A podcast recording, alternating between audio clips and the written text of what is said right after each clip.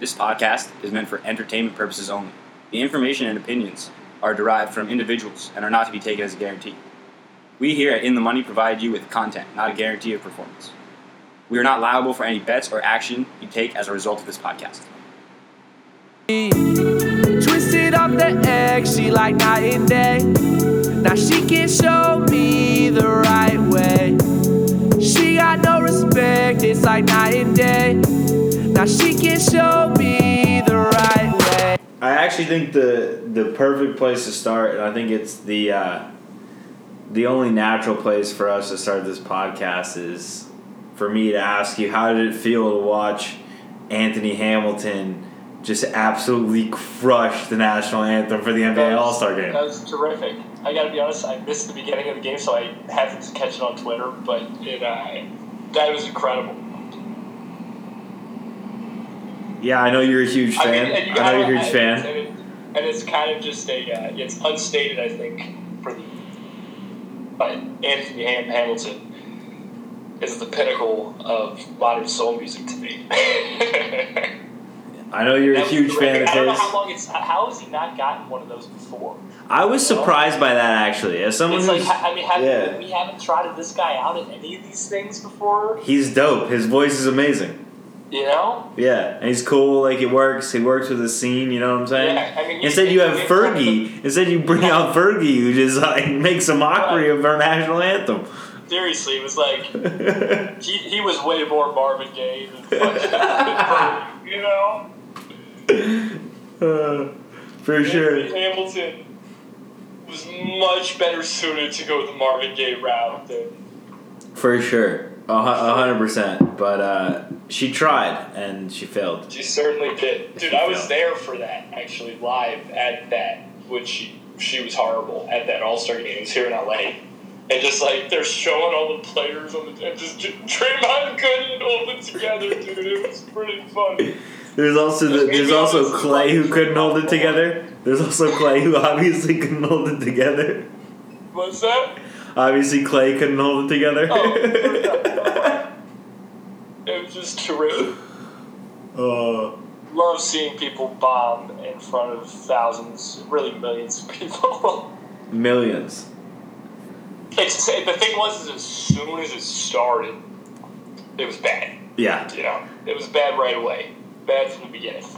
I think we talked about it. National anthems now hold a special place in my heart after the Super Bowl. Betting on the national anthem is a high I'm going to continue to be chasing. Because that was so electric. Especially when that's your only winner of the day.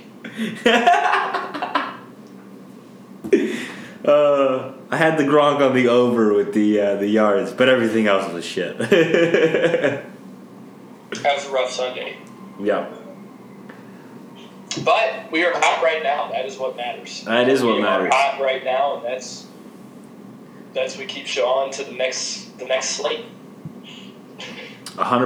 100%. I wanted to now that we're halfway through, I wanted to go ahead and do our predictions for what we see coming out in the MVP race in the NBA. Coming out of the All-Star game, I think it's quite clear right now that James Harden's the favorite, and his odds are at, I think, minus 300 I saw. Giannis is number 2 right now. He's plus 350. And then Curry is actually 3rd, and he's plus 1,200. There's a few others down the list if you want to take a look, but for me, I'm going to stop right there because if I'm looking at this, Curry might be a worth it investment. The way he's playing this year, he's averaging 28.6, he's got 5 and 5, and he's doing it at ridiculous efficiency. I know how good Harden's been. I know. He's already been out in some games, dude. I'm just saying. James Harden literally have to not play another game for the rest of the year for that to happen. Harden is so far ahead of this race right now. And that's honestly, it probably shouldn't be that crazy because Giannis is having a ridiculous year too. But Harden is just scoring at such an electric rate and carrying that team. If he carries that team into the playoffs, especially as a middle seed in the West, he deserves it, I think. Right, and I'm not saying not good. I'm not saying he doesn't deserve it or he's not going to win it. I'm just saying if I was looking to bet, I would probably go with Curry because, I think that's a value play there, plus 1,200. If there's anybody who could get hot and, have an overwhelming 2 months and win the MVP, it's Steph Curry. So I would do it more for the upside value than anything else. See, for me, I would actually go possibly Giannis. Somebody were to get hurt, if Giannis were to just tear it up, maybe an injury on his team, Harden going down I think would help Giannis quite a bit. If he went down, I think Giannis would be the guy to take, just because he carries that team every night as well. The secondary player on his team is Middleton, and he's just not there, you know. Paul's better than Middleton. Middleton's a good player. He's a fine player, but he's not a top of the line. He's a borderline all-star, you know. Right. He's not a franchise changer, and they need maybe one more of those on that team. He's a nice piece. He's a good player, and he's a nice piece. I hope they keep him because it seems to work with those two. I like him a lot. They're both. He's big and long and likes to play on the perimeter. Giannis is big and long. It's going right to him. Yeah, I mean, they're a good pair, and really what they've done with Brooke Lopez, I think Mike Budenholzer. We've said this before. I'm a huge fan of Budenholzer. I think he's done a great job there. I love the way they're playing. We both, I think, like Brogdon, who by the way is now vice president of the NBA Players Association, which is not a surprise considering who he is off the court as well. I like that team. I mean, going into the second half of the season, it's really, in my opinion, the only team I could see that could compete with Golden State. I think they can. Yes, and if the Celtics were to wake up, I think that the nightmare matchup for Golden State is truly Boston in the finals. Right. And so that actually brings us to the guy who right before the All-Star break had a couple of good games. And I'm sure to get your opinion on this. Gordon Hayward. He had a couple of those really good games, and I'm not sure if I'm buying it yet, but I want to know if you're buying it. Is he back? I'm not buying it. I don't think so. He needs to do that for weeks for me to really jump on the Gordon Hayward's totally back train. He had, 3 good games there, and I'm happy for him for doing that. But we'll see. He has been playing well, but they've lost 2 of those 4 games, you know? So I'm not ready to buy it yet, but I will say that I don't think those games could have come at a better time for him. Because right now, when they came, it was a few games before the All-Star break. He's going to get a nice long rest. He's going to be able to mentally reset himself. He's going to be able to physically reset himself. And maybe, he can mentally and physically finally kind of get over his injury after this. I would hope so. But I would say that it probably came, if it's going to happen, it's going to happen now. It came at the perfect time. It needs to happen now. The second half of the season for them anyway, it needs to start happening now to know if they can trust him in a playoff rotation. Right. I just, like you said, we'll give it another 5 to 10 games and see where they're at. At the 65-75 game mark, we'll see how big of a part of the rotation he is, what they end up doing.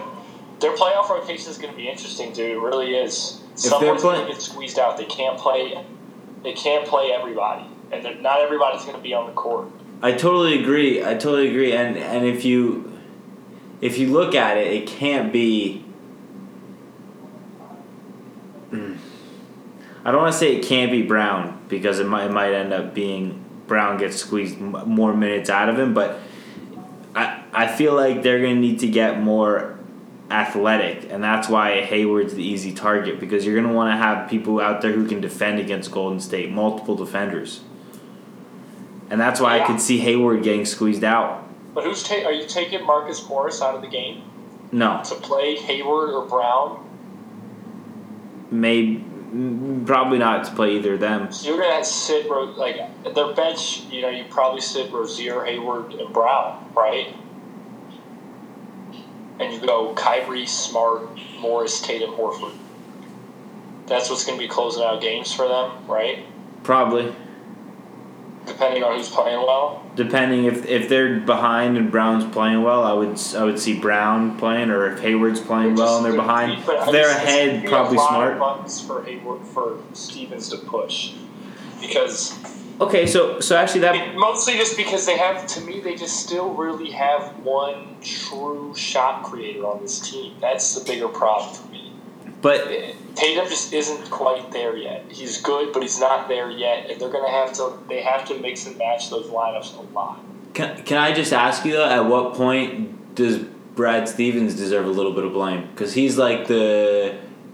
You know, the beautiful... You know, smart child that everybody loves. But they're playing well right now. I mean, they're 37-21. I think he's gotten them. He's done pretty well. I mean, Horford wasn't good for a large part of that beginning part of the year. That's true. That's true.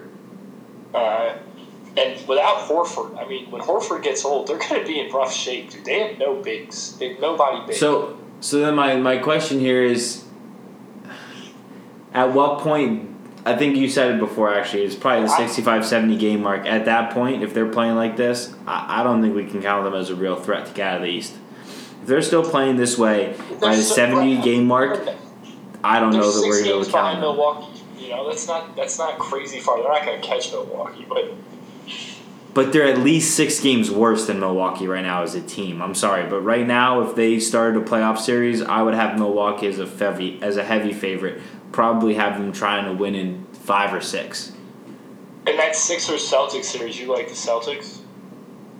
Because that's what the matchup is right now. I don't know if Indiana stays 3. Probably not. But I don't know. That's gonna if that Sixers Celtics series happens, that one's gonna be longer than it was last year. I do believe that. Someone's gonna probably flip flop with Indiana, but it's who's it gonna be? And who plays Brooklyn? You know, like those are not. It's not going to be fun for. That's going to be a shitty series with LeVert back.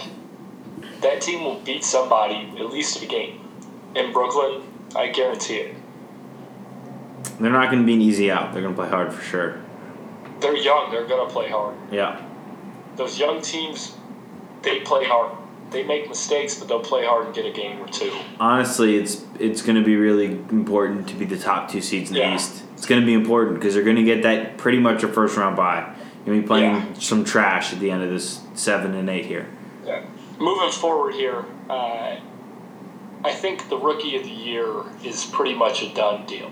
Yeah. I don't think there's really any point discussing it. It's Luka. No. Luka, kind of like you said, dude, Luka. It's Luka mania. It's been Luka for months now. I mean, and I'm so for it. I love it. And Luke is awesome. Like you said, he's a few moments away from Black Kids in the Hood rocking. Yeah, he really is. He's that level of awesome superstar. He's like a transcendent talent, dude. He is. Oh, he's very much a transcendent talent. He's a very much a transcendent talent. And just like he's got a personality. Like he's gonna be here for a while. Did you see the mic'd up thing with him? He had a little session mic'd up. He seems like a cool guy. For the game, dude. Yeah, and he seems like he gets along with other guys. I think it's, I think there's staying power in this. Luka is a superstar. This guy belongs. Yeah, you know? And clearly he knows he belongs. There's definitely He does think he belongs, but he knows it. I mean, I don't even think that's a question. So we can move on. What do you think for the Sixth Man of the Year? I wasn't really able to dig up any odds on this, but I'm just wondering what you're thinking, where you would be at. Sixth Man, dude. I'm just rooting for Derrick Rose. I don't think he's going to qualify. He started too many games, dude. Well, I was rooting for Derrick Rose because I would have loved to see a Derrick Rose Sixth Man season. That would have been cool. I mean, who are really the candidates? I mean, is Julius Randle going to qualify? If he does, he could be there.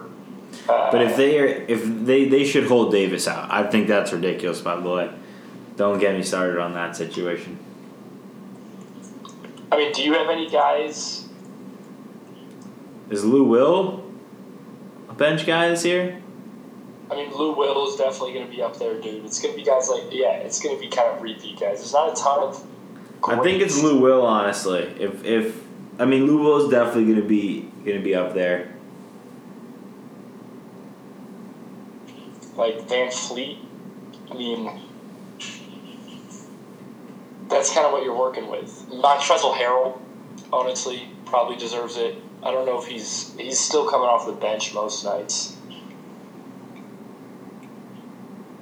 That's where I'm at. I don't know, that's a tough one for me. Sabonis, too. Dude, I need Rose. Dude, I need Rose moved back to the bench, bro. I need Rose moved back to the bench, and I need him to win six man.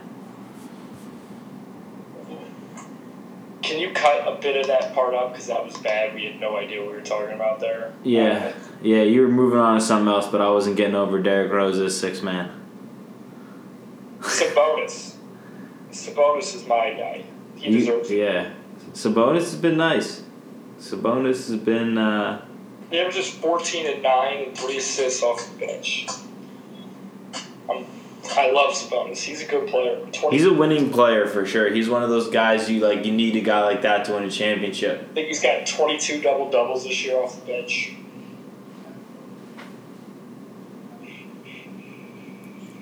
Big fan of his. Big fan of his.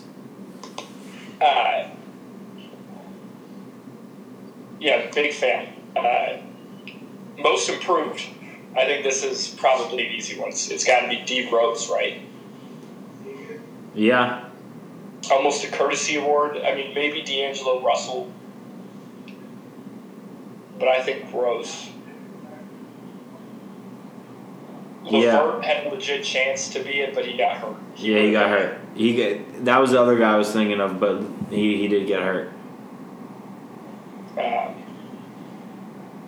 I think those are the guys. Siakam is the other big guy, I would say. Your boy, Pascal. I'm a big fan, but I'm also just... I want Derrick Rose to win an award, so... However we can make that happen, the guy deserves it. I'm with it. And then what do you want to do for Coach of the Year? What do you got for that? To me, this is pretty much a shoe-in. Really? Go ahead, then. I think it's Budenholzer.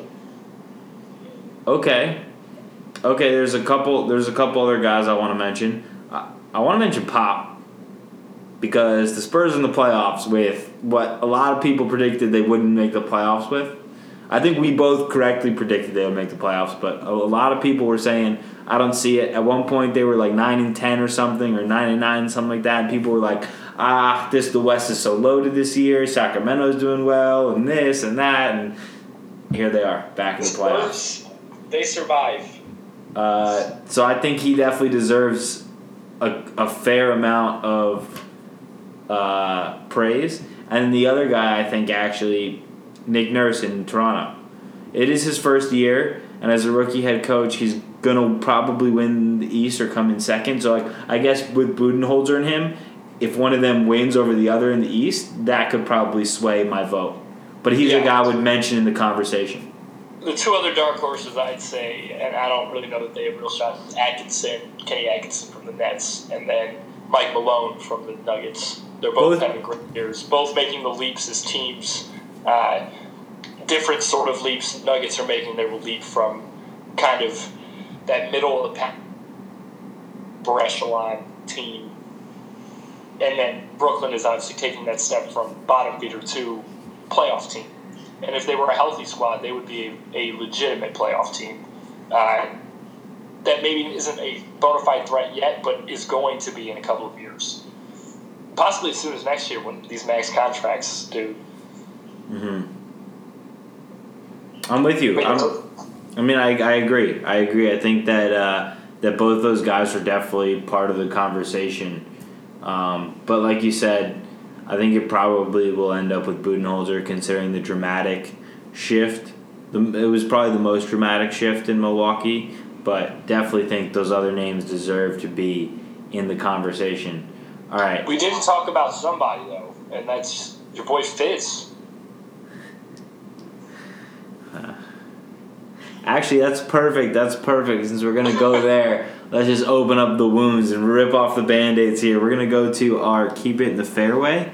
And the Knicks organization being an absolute dumpster fire, not knowing whether they're on sale or not, is pretty hilarious and very Keep It in the Fairway.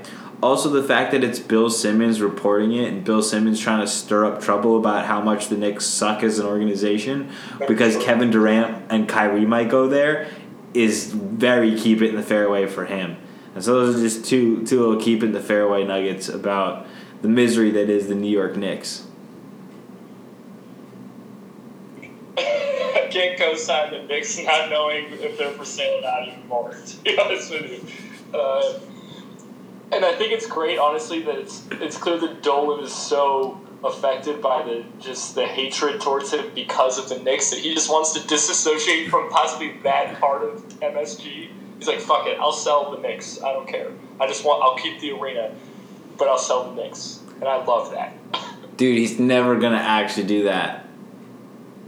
He loves to be involved with the Knicks. He says he's not involved with the Knicks, dude. He's involved with the Knicks, okay? Like, Steve Mills is his boy. Like, he's involved with the Knicks. Oh, I'm sure he is, but I think the hate is getting to him. Listen to the guy talk. He doesn't even... The guy's got fucking blinders on. He's like a rich asshole. He's got fucking blinders on, dude. He thinks he's fucking loved. He doesn't get it. I think he's crazy because he, like... He knows he has no knowledge. He has said he has no knowledge of the basketball operations. He's not necessarily a great businessman. His dad was a great businessman. He's not necessarily a great businessman. He's not a good businessman. He's playing with daddy's money. And the only thing that he owns that does well is the Rangers, which he's had zero fucking interest in actually fucking up. So he's kind of let hockey people run it, and they've been a decent franchise. But he's had nothing to do with it. He's had everything to do with the Knicks, and they're a fucking failure. Yeah, I mean, it's pretty astonishing that Cablevision guy is not a great basketball GM, right? No, Cablevision guy's son. That's true. You're right. Cablevision guy's son is not a great basketball guy. He's not the premier mind of NBA basketball. I was saying this to you the other day. I think someone legitimately needs to start a GoFundMe page to buy the Knicks because the 35 million people, whatever the hell it is in New York City, will pull the money together to buy the money back from James Dolan, to buy the Knicks back from James Dolan. You guys love the Knicks that much. You want it out of his hands that badly. I'll get it started. I mean, I agree in principle, but that's the type of transaction James Dolan would never do. Because that would he would have to admit that people hate him that much, and he could never actually do that. So he would never do that transaction. He would never do that transaction. The Knicks belong to the people. That would be cool though. That would be awesome if the Knicks belong to the people. We're like the Packers of the NBA. That would be cool. That would be really cool.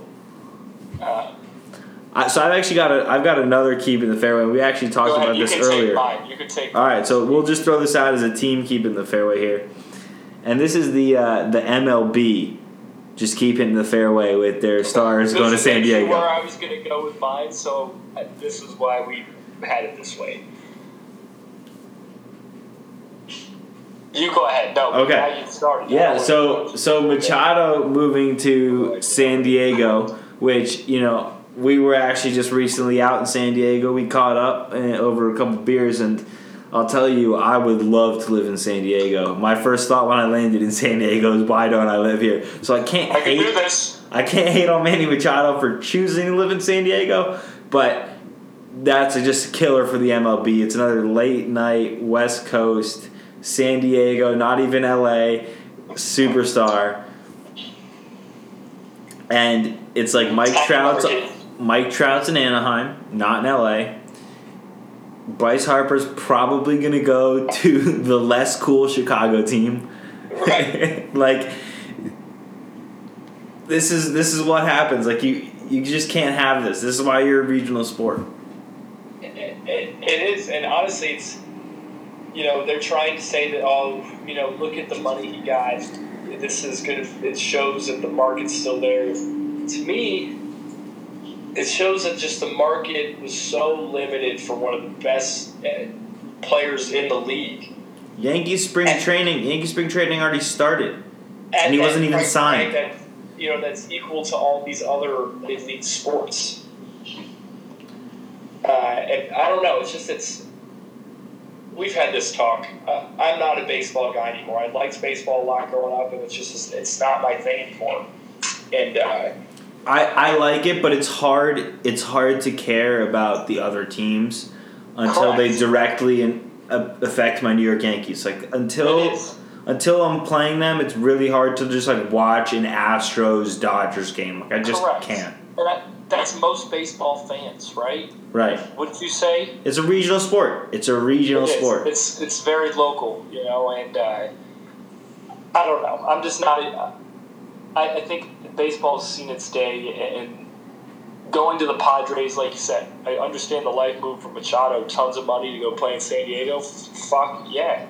Actually, you had this idea, and I think you're right on the nose of this. Obviously, it could never happen because – neither players nor owners would want this to happen, but there should just be like a third of the teams in baseball that there currently are. Baseball should just be like not that many teams just fucking battling it out all season long, just playing long series against each other, and then at the end of the season, like long 7-game series, because that's what it is. It's not like it's hard in those 5-game series. It's even harder in those one-off games.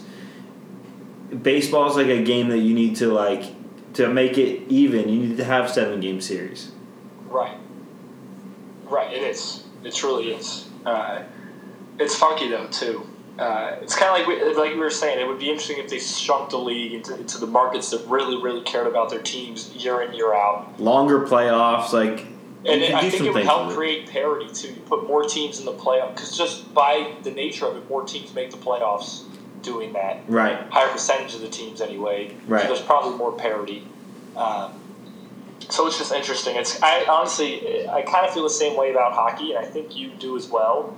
At times, if they would just refocus on markets that really do well, but also I understand from hockey's perspective, I do think that game is still more actually in a growth stage than baseball. That is really kind of in the mature phase.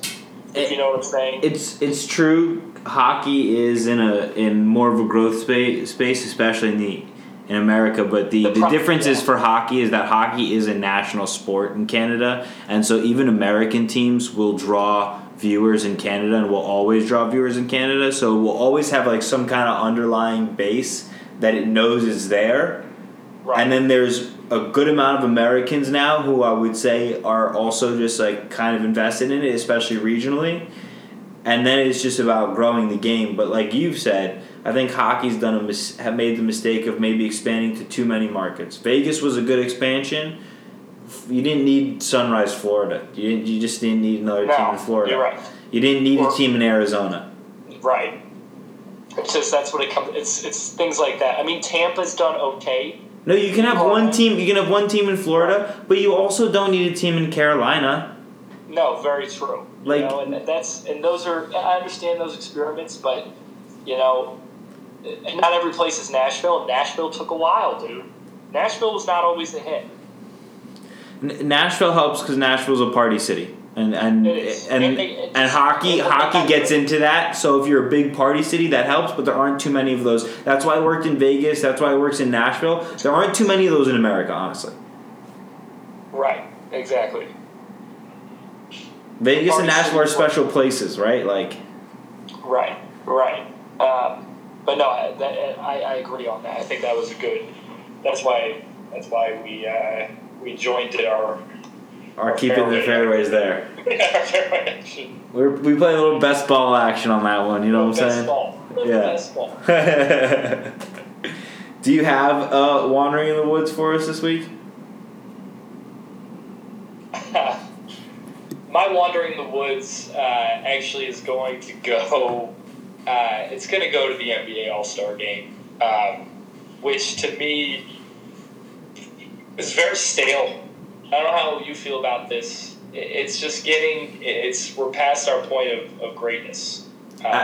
We need a new element of this, or we need the guys to play hard. I don't know what it is. We need to find a way to incentivize this, or just some sort of spice up, because we've seen everything before. So I actually totally agree with this. I was going to go in kind of the same but kind of a different direction at the same time. I was going to go with the dunk contest. I was going to put that in my wandering in the woods. Right. But same type of thing. It needs to be different. John Collins tripping over an airplane can't be the biggest thing I see on Twitter about the NBA dunk contest, which is what it was. Him tripping over an airplane was like the only moment that happened, and that wasn't even a positive moment. Correct. I mean, J. Cole's halftime performance, which looked pretty good. Didn't watch it, but I saw it on Twitter. J. Cole looked cool. I mean, Dennis Smith looked cool, but I mean, there just wasn't any wow fat. Like, Hamidou Diallo jumped over Shaq. Cool. Right. Cool. Great. I get it. It's just, I'm done. I'm with you.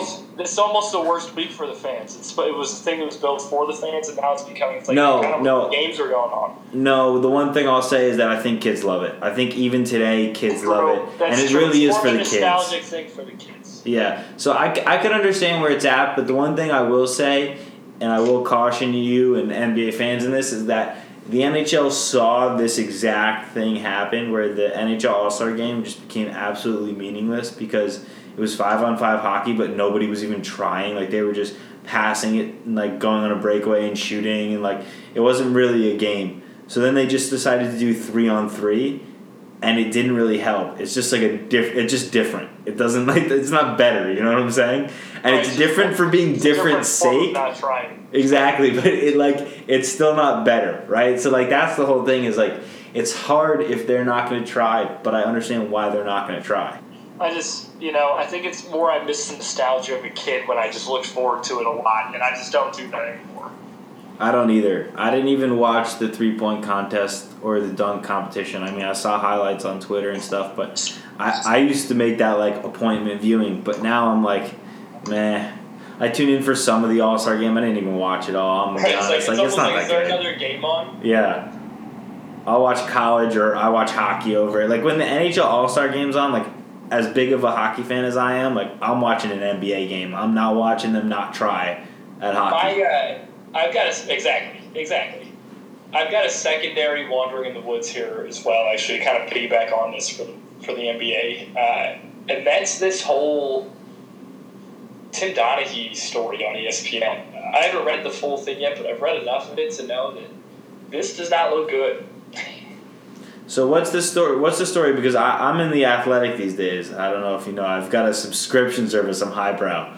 That's right. You got big money. This guy works in finance. But I don't. Former finance. But I've been reading mostly on that, and I haven't seen the Tim Donaghy thing pop up there. It just basically they just kind of go through the story.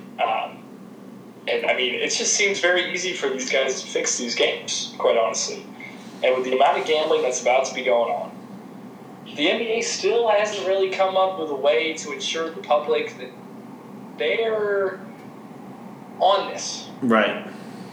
And it's going to become big business. There's going to be a lot of people doing this. A lot of people doing it. And it's going to be a norm that people are going to be doing this at games. And it's something that needs to be controlled. They can't; these things can't turn into rigged contests. It can't start. It can't turn into a show. They need to compete, and that's a little worrisome. I'm gonna trust them, but it only takes one more instance to lose my faith. You know what I'm saying? Like. Right, I mean, this happens again, you're like, fuck. Now there's a whole crew. And they're saying this guy called Scott Foster, who's like another official, several fucking times, like a lot more than anybody else.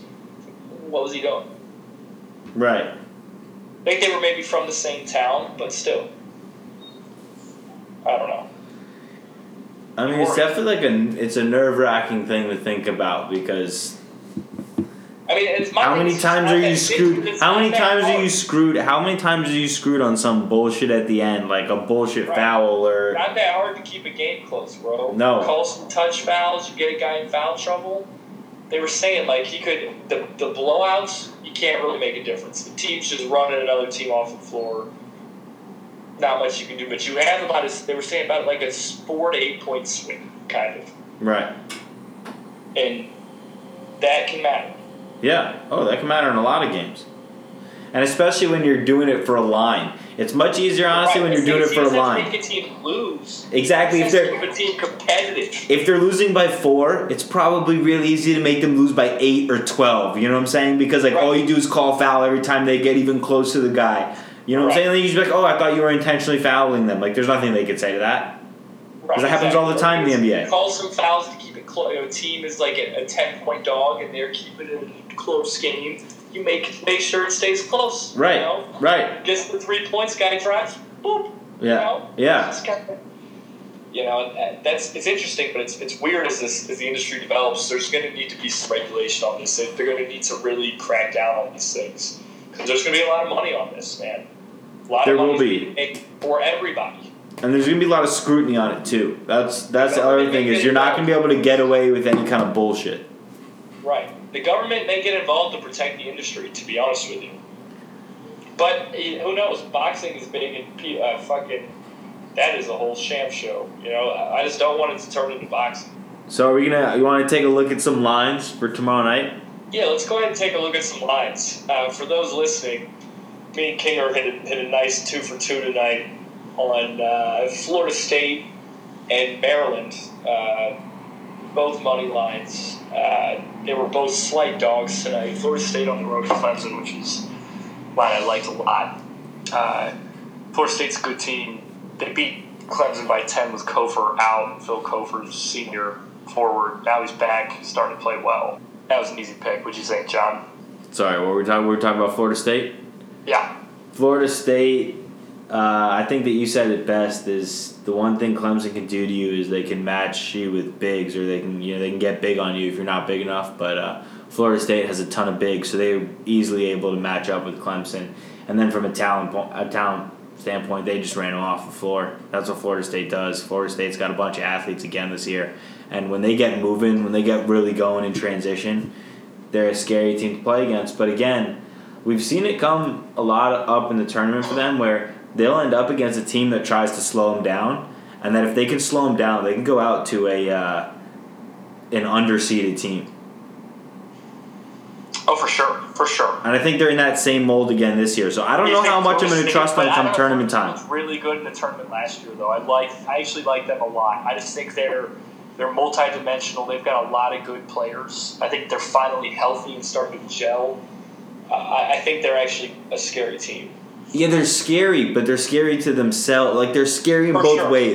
They could potential. They could beat the best team in the tournament. They could beat Duke, but they could lose to like Mount St. Mary's in the 14-3 game. I mean, they go cold and start throwing the ball away, which they absolutely have a passion for doing. 100%.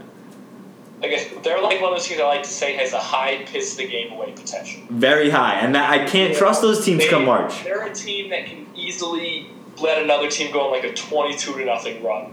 Easily. Just with turnovers and horrible shots and then just stopping on the defensive end. But they're also very good at times. Like you said, almost as talented as anybody. Pretty much as talented as anybody, honestly. They're very good, yeah. I mean, across line, they've got their front line is huge, dude. They athletically match up against anybody. Gabby is a pro big who comes off the bench for them. I mean, he's 6'10" and shoots 40% from 3. Right. He's a monster. He's a good. And next year, when Kamaji's gone, that guy's going to be an all ACC player. You think so? Yes, he might be the best big in the conference next year if he stays. He's very good. Interesting. And with big minutes, when Kamaji's not there, it's hard to not play a 7'4" guy. Yeah. You know? Especially in college, that length means so much. You've seen it time again. Tonight, but you play 7'4". You just do. You play 7'4". And then they've got Mann. Terrence Mann's a real good wing. Like I said, I already talked about Kofor. Walker, Forrest is another good hybrid kind of wing forward. They're just deep, solid squad. Tomorrow, is there anybody you're liking tomorrow? Off the bat here, I know I've got one or two. Why don't you go then? Why don't you start? So I like St. John's tomorrow. Providence, that's a toss-up. St. John's lost, got crushed by Providence a couple weeks ago. 14 at home. Big thing was Heron did not play. Mustafa Heron, their second best player, did not play in the game. He's been lighting it up since he came back. And he makes a huge difference for them. I like that pick. Number two scorer behind Pons. And they're playing well. They just had a nice comeback against Nova. I actually like them. I've had a good feel for the Big East this year. I think that's – I like that for them. I like when you like them because you've been right on St. John's a few times this year. So I would definitely trust that intuition. One game that I'm looking at that I really like because it's a team that I think is – I think this team is one of those sleeper teams come tournament time that maybe not a lot of people have watched and is sneakily really good, and that's Marquette. So Marquette minus 5.5 at home versus Butler is one I love. I like that too. There's a few games I like actually that I would tease tomorrow. A lot in the Big East, to be honest with you. Villanova minus 5.5 at Georgetown would maybe tease that down to a point. And also Marquette, I think Marquette wins that game. I like them with the spread even as well. But to tease that down, I would take that and maybe throw somebody else in there. If you're doing a teaser, I really like North Carolina, who's at plus 9. Add a few points to that. Double digit points for North Carolina. I kind of even like them at plus 9, to be completely honest with you. Okay, I was going to say LSU minus 6 at home against Florida. I like LSU a lot. Dude, I really do. Tremont Waters, for those of you who haven't seen him play a whole lot, he's a little point guard, but he's one of those little guards that dominates the college game. He's a floor general, menace on defense. And they've got NBA-sized front line. Nasri is a big, skilled power forward, and they've got a couple other bigs who they're relentless on the glass. I think the top offensive rebounding team in the country or something like that, top 5. I like them a lot. They're actually just a fun team to watch play because they open up the floor and run it. They go run it all game. There's a couple others here that I'd love to get your opinion on too in the Pac-12 that I love, and I have to tell you, one of the great pleasures in life is watching Pac-12 After Dark with Bill Walton and Dave Pasch. When those two are on the mic, it is absolutely hilarious. He tried to eat a lit candle. Bill Walton is out of his goddamn mind, and I love every second of it. He is stoned before all these games, right? There's no way. He's like unintelligible for most of these now. Dude, he is amazing. He is amazing.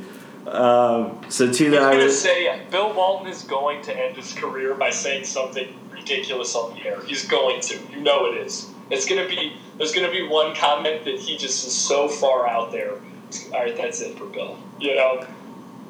Yeah, we're all gonna like gracefully look the other way and just be like, all right, you can. Right, we're gonna take him down. Yeah. You know? So two that I really like, if you're gonna tease them, are Arizona State minus 7.5, hosting Stanford, and I don't think Stanford's that good, and Arizona State's decent. Sucks. They've got one player, that Akpala, who's gonna be. I think he's a little overrated. He's a good athlete. And then Washington at home against Utah is minus 9. If you can tease that down, I like that too. Yeah, I think Utah is a little underrated, but they're much better. I think they're a better home team. Although I think their record's a little better on the road, which is weird. But I like Washington. Washington's so clearly the best team in that conference. It's not even close. I do kind of like those. I like the other picks a bit more. I'm just not a huge Pac-12 guy because really, like, we just touched on. Oh, the Pac-12 is so shitty to bet on. Shit. It's just a shitty conference, shitty basketball. And besides Washington, honestly, nobody's any good. It's shitty to bet on. It's shitty to bet on, 100%. I've lost enough money trying to bet UCLA right this year. Because you're right. Well, you should have just bet against them the entire time. Chase that late money though. It's that those late money bets. It's the afternoon or late at night. it's not that late at night if you're here like in LA like I am, but it's also right down the street. I live right down the street from Pauly Pavilion. Have you been yet? Dude, I haven't, but they haven't been good. I've only lived here when they haven't been good this last year and a half. Right. When Shaq's son starts playing for them next year, I'm going to go. Think he's going to be nice? He looks like he could be nice. He's big. He kind of bloomed late. We'll see. Oh, no, I love a guy who's like 6'9", like that. Bad. He's going to be a role-playing big. I mean, he's a big athlete. He's going to be a shot-blocking rebounder, finisher. That's all right. That's all right. Listen, I hate when that happens to guys who are like, you know, they're the son of somebody, and then it's like we kind of hold them to a higher standard than what they should be. Like, if he ends up being just a role player and like even plays college basketball, that's amazing. Yeah. You know, it's a legitimate high D1 prospect. Yeah. You know? So I hope he's able to show something. But I like that Shaq's son's gonna be balling. Yeah, I would say I want to go back to the teaser I really like. I like Yomar Marquette pick a lot in that teaser. I really like LSU actually as well. And Villanova I think would be my third pick. That would be my three. Wait, so let's 1 second. I'm just gonna do this so we can give me a second here. What kind of teaser do we want? I would just do my three team teaser would be Nova. But how many points? 4.5. That's on my book is a 4.5 point teaser. Okay, we're gonna do this at a +6. Okay. Oh, okay. So I've got Nova at -5.5. I've got Nova at -1.5 here. What? I've got Nova at -1.5 for. Okay. What's the next one? Actually, they're at -1 for me, but 1.5 is fine. LSU at -1.5, taking it down from 6. Okay. And then Marquette at 1.5, taking it down from 6. But you have them as -5.5, I believe, so you can do 1 or 1.5. Okay. That's the three-team teaser I like. So that three-team teaser, if we bet that three-team teaser, that's 10 to win 15. Correct. We both like St. John's. Yeah, so if you had St. John's to that, I think that gets you to a better place. St. John's at +5. I would add the North Carolina at +13. That becomes a big teaser. I won't take this many, but I actually feel pretty good with a lot of those. UNC worries me a little bit because I don't think they're that good this year, but I think they're going to play hard against Duke. I think Duke is one of those teams that people are up to play against right now. Yeah, that's not such great odds. I'd probably take North Carolina out of this, and I would just probably go with Villanova, LSU, Marquette, and St. John's. Right. Okay. My bet will probably be just those first three. Right. I like St. John's on their own. Right. And what, you like Marquette? Marquette, your pick. That's your hard line. Yeah, Marquette would be the one that if I was going to bet out separate, which I'm not sure I'm going to do, but if I'm going to bet out separate, it would be Marquette. I might just do this big teaser. So, last licks, you got anything you want to kind of end on here? Anything that you got to get off your chest here, you know, before your girlfriend gets home? She's home. She's in bed. I was saying that, you know, more for the dramatic suspense here. Really let everybody know what goes through your mind. Right. Yeah, I don't really have anything specific. You got anything you want to touch on? You seem to be in a chatty mood. I don't particularly. There's just been a couple. I feel like brutal beats recently on some of these games. That Virginia game last night, for those who had -6. Virginia was brutal. I don't know if you saw the end of that, King, but Virginia had got a steal up 8, wide open rim. They've got a 6'10 power forward, Diakite, going right towards it. He goes up 2 hands, throws it off the back of the rim. I mean, the dunk wasn't close. He missed it by, like, a lot. They end up actually getting the ball back again, they're up six right now. Right. To cover the 6-point spread. They just really need to make, they're up 8 right now. Up 8 to cover the 6-point spread. They make one, they make two, it's over. One guarantees a push. Guy misses front end with like 8 seconds left. 10 comes down, hits a meaningless layup for 3 seconds, gets Taffy over, but also pushes UVA for those who had it at the original line of -6. So brutal loss for those people. Yeah, I feel like there have been a couple of brutal losses, and I wonder how that's going to play out as it becomes more mainstream. Correct. I mean, those, like we said, that Iowa State one a couple weeks ago was the one that's really popping out, and that happened again in the Nova game. Those are things that just aren't going to be able to, you can't have that slip through the cracks. Yeah, you cannot. You cannot. So... All right. Well, I think that's a good place to end it. So there you go.